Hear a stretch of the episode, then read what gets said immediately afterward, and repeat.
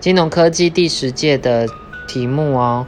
第一题，所谓的 FinTech（F-I-N-T-E-C-H） 三点零是指下列何者呢？答案就是非银行 （Non-Bank） 的创新公司有机会推销其利基型的金融产品与服务给消费者。公司行号，即呃，甚至是传统金融业者哦。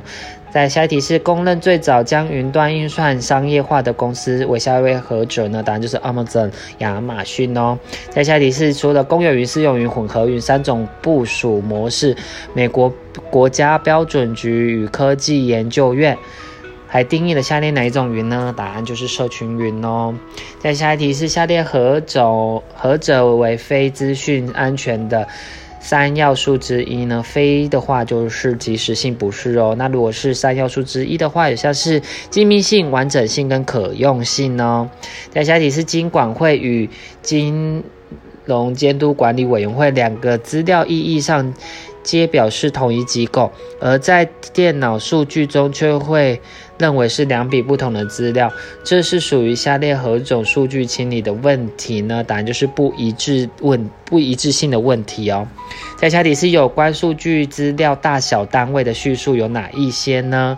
答案就是由一 KB 等于一零二四 byte。然后，如果是 EMB 的话，等于一零二四 KB。那如果是 EGB 的话，就是一零二四 MB 哦。再下一题是有关于新市场平台的叙述有有哪一些呢？答案就是呃，具有资讯媒合平台使用特点，还有就是具资源使用率效率提高特点。还有就是可提高市场流动性与交易透明度哦。在下题是专家系统把取自专家的资讯汇编成一组规则，这些规则往往以若什么什么则什么什么的结构呈现，称之为下列何种规则呢？答案就是生产规则哦。在下题是下列何者非近年那个人工智慧与金融？应用加速的驱动力呢？答案就是，呃，消费者对于技术的信任降低，这个不是哦。那如果是的话，有像是机器学习方面技术进展快速，还有就是大数据的发展哦，还有就是金融消费者的消费者的期待。在下题是人工智慧是以机器学习为基础的认知能力，针对特定功能做出与人类相同的决策，甚至比表现比人类还要更好哦。例如像是影像辨识啊、声音辨识，还有像是谷歌自驾车啊这些等等的，都是可称为下列何者呢？答案就是弱人工智慧哦。记住，现今都是全部都是弱人工智慧哦，强人工智慧就只有在电影才看得到。再下一题是比特币区块链的公钥密码数是取自于单向函数，是由下列何者产生的呢？答案就是椭圆曲线密码数产生的哦。再下一题是区块链系统大多会采用数位签章技术，关于数位签章技术叙述下列何者正确呢？答案就是使用呃私钥对讯息内容进行运算后的摘要。值作为签署，然后提供给对方公钥进行签署的验证哦。在下题是下列何者并非区块链的种类呢？答案是自由链不是哦。那如果是区块链的种类，有像是公有链、私有链，还有联盟链、联盟链。那下题是在评估生物辨识系统的安全性时，冒用被接受率若为五万五万分之一，表示什么呢？答案就是冒用者成功的几率只有五万分之一哦。台下一题是。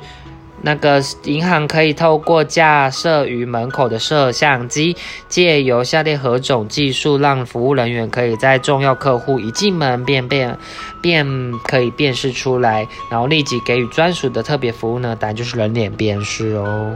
在这里是银行客户临柜现金存取取款，那若未带原留印件。即便出示身份证本证明本人仍无法取款。为了解决未带原留印件的困扰，那银行乃用那个客户的生物特征来进行生物呃身份辨证。那下列何种生物特征的特性是银行用来作为身份认证的掌握交易风险呢？答案就是独特性哦。再下一题是。纵观各国电子交易的零售行销活动，下列何者是主要的方式呢？有哪些呢？答案就是有使用类似回馈币的方式扩大参加支付体系的商家与会员哦，还有就是。消费者完成电子支付后，业者拨付一定比例的点数到客户的账户哦。还有就是运嗯运用忠实的客群，回头带动新加入厂呃商家的生意哦，以增加合作效益。再下一题是资料标记技术 EMV，是主要解决下列哪个问题呢？答案就是各自外泄哦。那下题是下列何者是属于网际网络兴起后的支付模式呢？有哪些呢？答案就是有纯网银服务啊，还有电子商务支付系统，还有加密货币哦。那如果是电子资金转账就不是哦。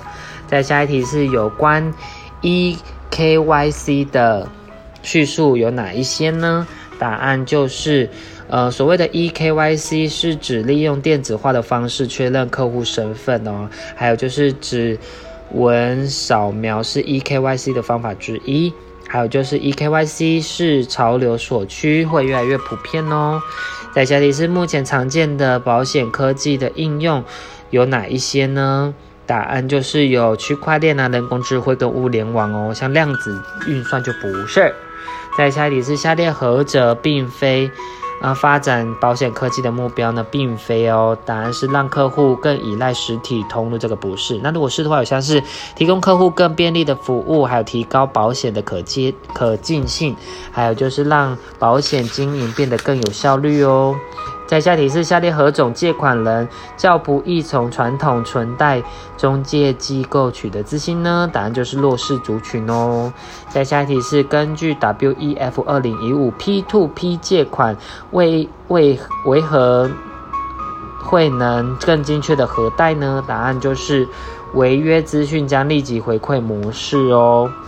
在下题是 P2P 借贷管理不会造不。不但会造成风险，下列叙述有哪些呢？答案就是会造成违约风险、诈欺风险，还有资讯不对称的风险哦。那是不会造成通货膨胀的风险的。再下一题是群众募资最早起源于哪个国家呢？答案就是美国。再下一题是下列何者不属于台湾的群众募资平台呢？答答案就是 Kickstarter 哦。那如果是属于台中的群众募资平台，有泽泽那个泽泽，还有 Flying Fee，还有群呃群木贝果，群木贝果。在下题是依照 WEF 对金融科技应用于那个投资管理的分析，下列何项业务发展？呃，教训数呢？答案就是机器人理财哦。那下一题是有关于演算法的特性，下列叙述何者特正确呢？答案就是经由电脑程式可避免人为延迟及心理影响哦。在下一题是有关于金融科技流程外部化的叙述有哪一些是对的呢？答案就是有流程外部化，让金融业者更有营运效率哦。还有就是，例如可将。投资管理的专业技术交由专业供应商处理哦，还有就是业者联合建构一致性的技术环境标准，有利于外部化哦。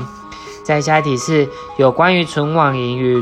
传统银行网银的比较下列叙述有哪一些呢？答案就是有纯网银可以在线上完成开户，那纯网还有纯网银的手续费较低哦，还有就是纯网银的营业时间较长。再下一题是依据法国零售银行协会二零一七调查，纯网银等金融科技业对银行业。影响最大的业务为下列何者呢？答案就是支付借贷业务，这是最大影响最大的。那下题是开放银行主要牵涉到下列哪两类的金融数据资讯分享呢？答案就是公开数据账户及交易数据哦。在下一题是在监理数据的提供方面，给予企业更多弹性，以降低监理报告成本，是指 PWC 二零一六 A 报告中的何种监理科技内涵呢？答案就是监理报告呈现方式哦。在下一题是提供有效且安全。之方法来确认声称之发件人身份，是 IMF 二零一七提出的何种？监理科技领域呢？答案就是身份验证技术哦。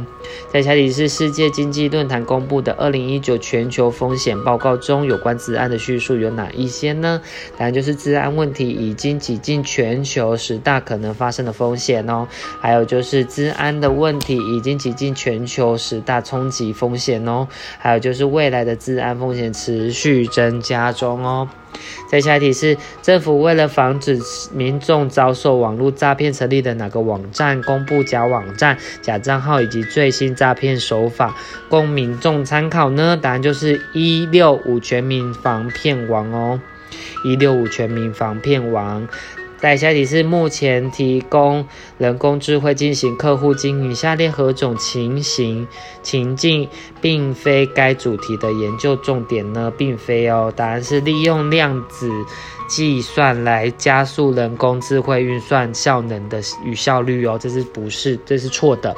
那如果是有对的，有像是注重于如何利用人工智慧服务客户，还有就是引进理财机器人提供智慧投资建议，还有就是与外部系统连接智慧音箱提供智慧语音的客户服务哦。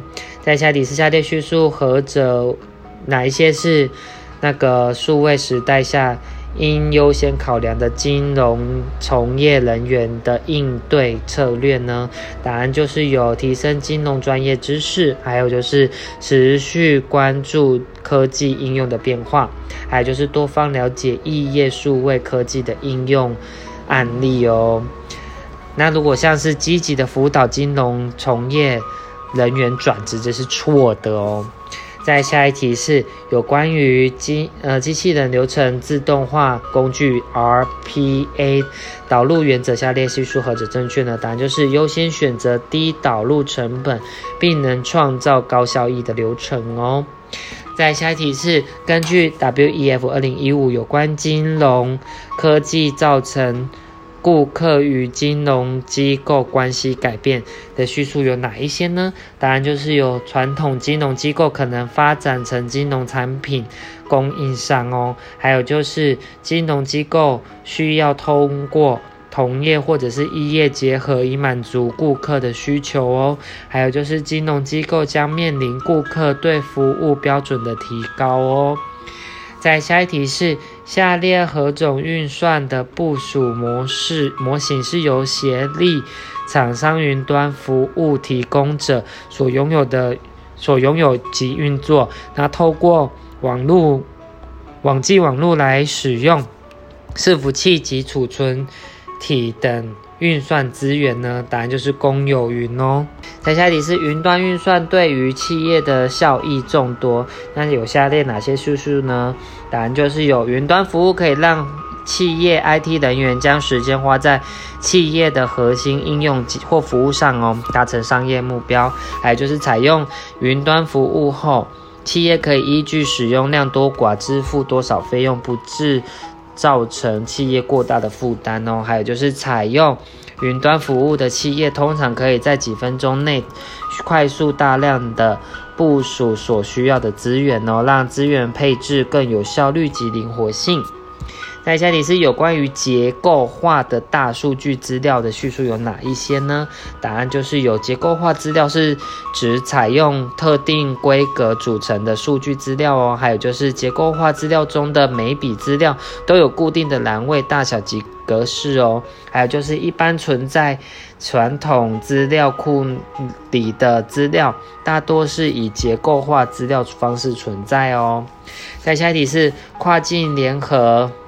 监管机制及交易完整性验证、反诈欺识别交易安全监控预警、高风险异常交易监控及及时处理机制，然后交后交易后结算后台流程自动化风险辨识，主要是属于下列哪一种 REG Tech 的可能应用呢？答案就是交易追踪哦。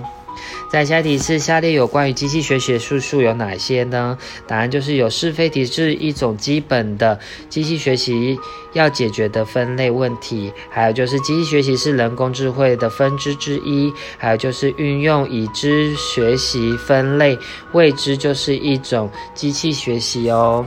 在下一题是杂凑函数的输入。是任意长度字串，而输出的是下列何种字串呢？答案就是固定长度字串哦。再下一题是有关如何构思区块链之应用，下列叙述何者正确呢？答案就是应优先考虑从既有业务流程中具有多方共享且需要信任资讯予以区块链化哦。在下题是因应交易等级的差异与导入多因子生物辨识是设金融机构同时提供一种以上的生物辨识给使用者。下列何种是属于非接触式多因子生物辨识呢？答案就是脸部辨识结合声音辨识哦。在下题是下列何者是美国银行保密法？下的呃货币传送者呢？答案就是接受或传送具有货币替代性价值之数位货币的人哦。在下一题是有关跨境 P2P 汇兑的叙述有哪些呢？答案就是跨境 P2P 汇兑的估计汇率。与实际汇率常有所差距哦，还有就是汇率汇价的波动常会引发 P2P 汇兑延迟处理哦，还有就是 P2P 汇兑平台可能会有可能会发生资金不平衡的现象哦。再下一题是，目前国在国内透过网络进行投保作业，依现行规定可使用下列何项？线上身份确认呢？答案就是 OTP 动态验证码哦。在下题是下列何者非 WEF 二零五二零一五报告中对 P2P 借贷特色的叙述呢？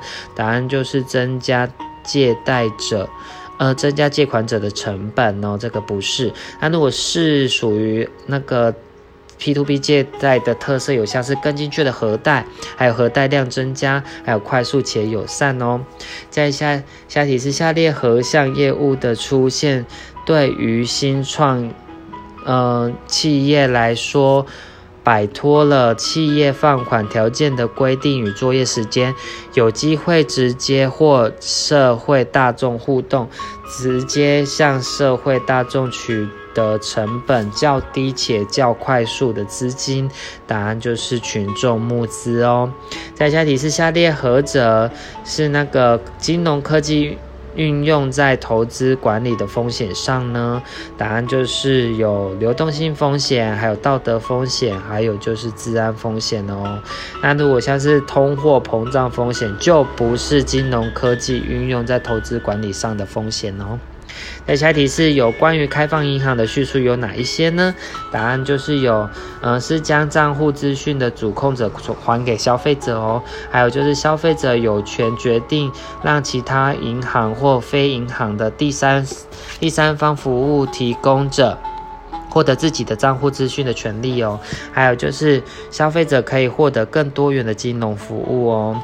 在下题是根据德勒的报告中，可在短时间内整合多个监理数据结构，并对众多规定要求形成统一的合规标准。是监理科技的何种特特性呢？答案就是整合哦。在下题是要如果要参参询数据证据的识别，那收集截取的程序可以参考下列何种标准呢？答案就是 ISO 或者是 IEC 二七零三七哦。在下题是金融机构在初期运用人工智慧时，下列何者是最适当的做法呢？答案就是初期应将客户摆在商品规划的核心，替客户带来真正的效益。